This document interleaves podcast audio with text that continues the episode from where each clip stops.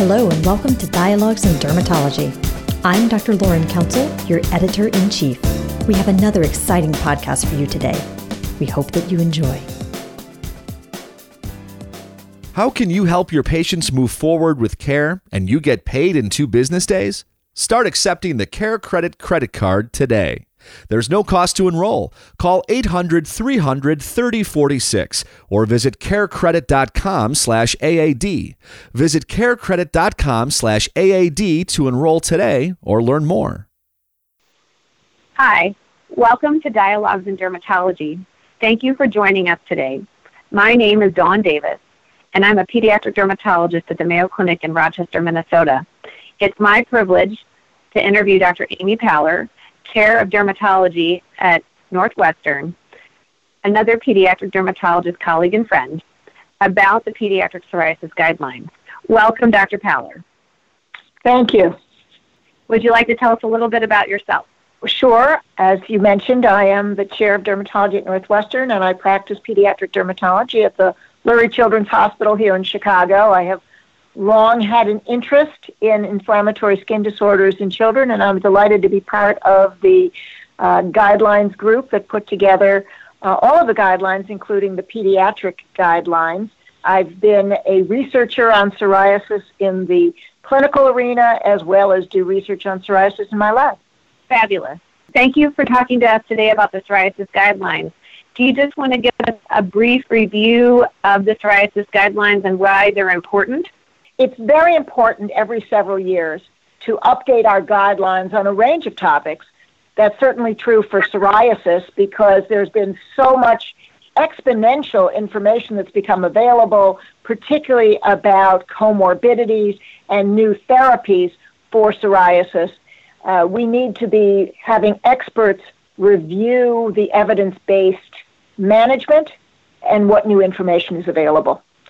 The last guidelines were 2008 to 2011, and so it's certainly time.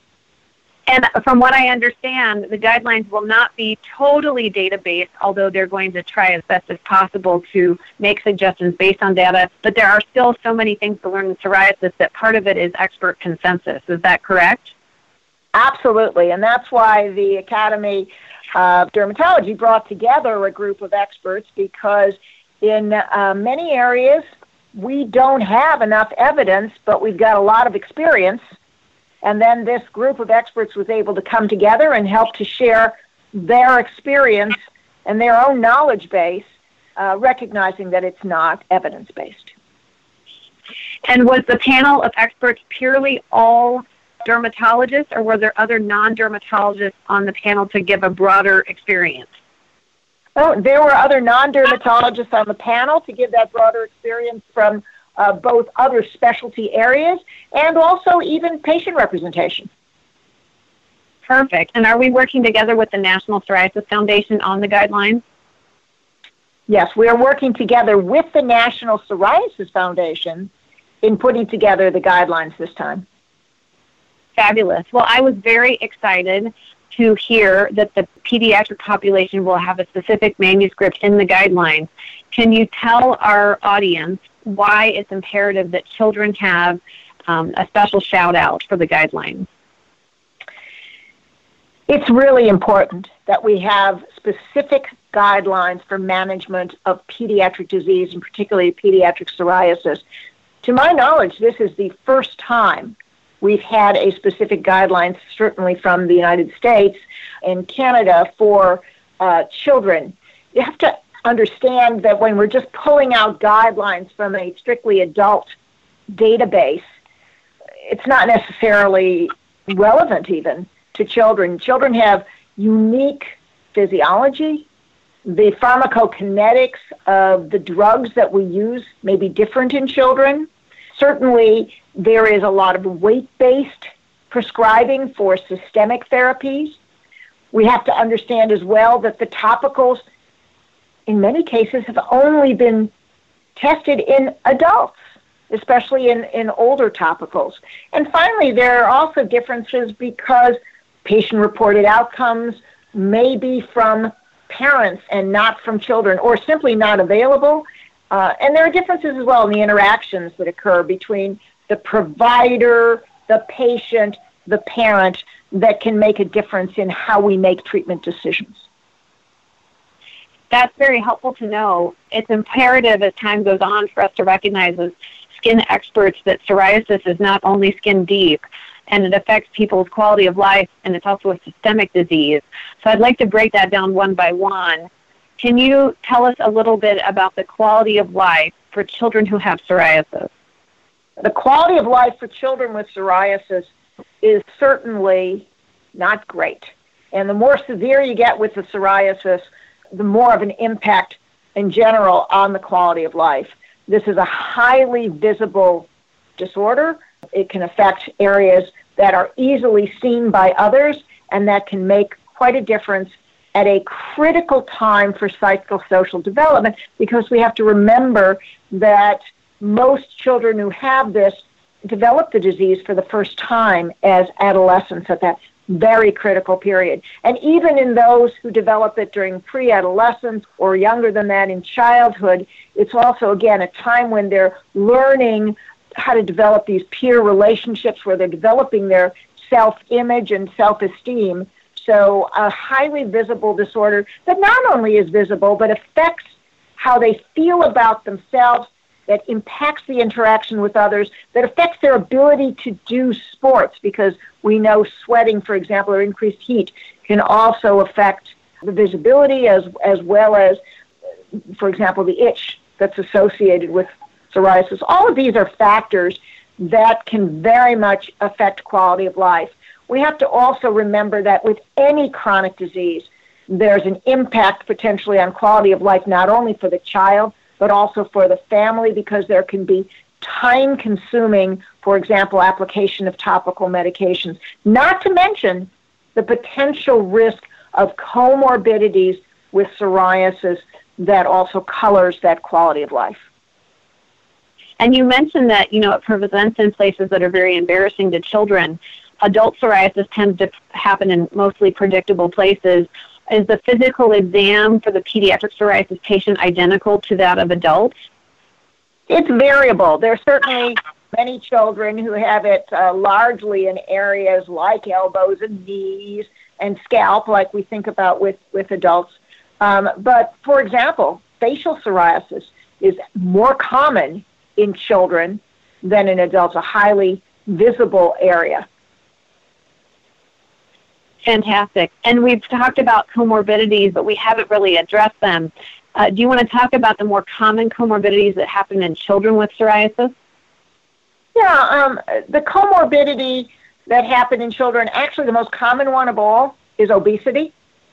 Uh, when we look particularly at those with moderate to severe disease, there is a two to three fold increase in obesity, uh, certainly a significant increase in the risk of having obesity, and actually across the board in psoriasis of either being overweight or obese. Uh, and it's been interesting to note that if we want to think technically, psoriasis may be a comorbidity of obesity because in the vast majority of, of those children who are overweight or obese, uh, the overweight or obese started first and then presumably their predisposition to develop psoriasis came out subsequently. Psoriatic arthritis is certainly a comorbidity that we recognize. It's much more common in adults than in children. The percentage of children affected by psoriasis varies based on a study. Uh, in some, it's as high as 10% in uh, pediatric psoriasis in populations that have moderate to severe disease. Uh, in other studies, particularly outside of the United States, uh, that may be in the range of 1 to 4%. And I think it's probably uh, overall closer to that range of about 4 or 5% overall in children. Again, much less often than in adults. We have at least soft evidence that um, other aspects of the metabolic syndrome that we talk about so often in adults are seen in children. Some studies, but not all, have shown an increased risk of hypertension, again, with insulin resistance. Dyslipidemia has also been shown in some studies, not others, to be increased. But what was interesting in a study that came out a few years back is that we can't just look at the levels of different lipids, but we need to also look at lipid function because lipid dysfunction was found overall across the board, regardless of the severity of, of the psoriasis. Uh, I think we must recognize that inflammatory bowel disease is also increased, particularly Crohn's disease. Uh, and then there's the uh, psychiatric associations with psoriasis. Uh, there's no question that there's an increased risk of developing anxiety, of developing depression in children who have psoriasis. And really recognizing this and uh, helping these families to intervene uh, can be very helpful as well with management of the disease process. Now, I will say that it is our responsibility as physicians caring for these children to think about these comorbidities. Uh, many of the screening that has to take place should be done to some extent in our offices. For example, we should be asking about limp. We should be looking uh, at joints as we're doing our physical examination. We should be looking at the patient for um, any evidence of obesity and overweight, which is visible and certainly captured if we uh, can capture an, an annual height and weight when we're seeing these children. Some of these laboratory based findings, for example, dyslipidemia or insulin resistance, really should be captured in pediatricians' offices. We can ask about that. Getting a blood pressure measurement, if someone has not had one in the past year, certainly is something we should be capable of doing in our offices as well.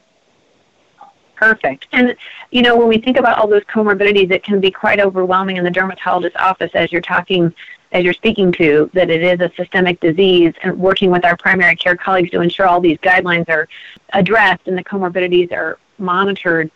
Are the monitoring guidelines different from what the AAP recommends regarding those chronic diseases because the child has psoriasis, or do most of them align with the standard guidelines for those disorders? I think the guidelines that we've put together, um, including a, a, publication fairly recently by Osier et al., is really leveraging what's done in the primary care office towards our monitoring for the development of these. So when we see a patient, we can develop a standard phrase, for example, that goes right into the record in the letter that goes back to the pediatrician, just reminding them of the increased risk and making sure that they're doing their due diligence as recommended by the AAP in, in capturing these and, and um, communicating should there be an issue.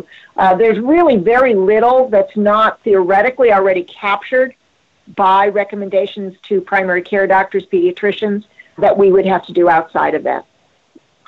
Well, that's reassuring to know. And it sounds like from your suggestions that it's just as important to make the parents and the patient aware of the comorbidities so they can work with their primary care provider. Exactly. Empower the patients to empower their health. yes. Yes. And that, of course, has already been shown to help their health. Uh, if you empower a yes. patient uh, and show them how medication can be helpful, if you empower them to take better charge of their own health, uh, they will ultimately do better. And I know that our audience will be chomping at the bit to read the manuscript and the guidelines when they come out, but could you just give us a brief summary of a couple of tips with regards to treatment in children? So, uh, treatment in children has much less in terms of evidence based information uh, than treatment in adults. And of course, there's very little that is on the market that is on label, save for some more recent biologics. I think one of the questions that comes up is, for example, what kind of monitoring should be done with the use of systemic agents. And in the guidelines, uh, we very carefully go through our uh, consensus based recommendations uh, for what labs are needed, uh, for example, with, with the use of methotrexate and how often they should be done. Um, we, we talk about uh, having a determination of mild versus moderate to severe based on body surface area uh, as being something that's important to capture um, in our charts. Uh, and very importantly, we've thought about the biologics because they're uh, certainly coming into practice more and more in children uh, and provide recommendations about monitoring for biologics. Ultimately, that recommendation is that, uh, of course, monitoring for tuberculosis needs to be done annually for um, the TNF inhibitors, but really it is a judgment call other than perhaps baseline by the treating doctor whether it needs to be repeated for others that are not TNF inhibitors and should really be based on the uh, individual patient and on exposures uh, and ultimately risk of developing TB. Um, also, what about labs? Because certainly one of the advantages of the biologics has been uh, in children not having to do those recurrent laboratory tests. And indeed, once again, there was a recommendation that it be individualized based on the, the patient risks um, and medical issues, as well as uh, potential issues that may arise uh, when you see that patient. So important to capture uh, a history that would suggest whether we need to get labs, but on the whole, we don't need to be doing labs for patients with biologics. So that's an advantage. It's a definite advantage, and it sounds like while science is progressing in this regard, we still have plenty of art of medicine to practice. Absolutely. Well, Dr. Paller, it's been my privilege to chat with you today regarding psoriasis and specifically pediatric psoriasis. And I'm very excited about the guidelines that are in publications, and I look forward to reading the pediatric guideline when it comes to fruition. Thank you so much for your time and expertise. My pleasure.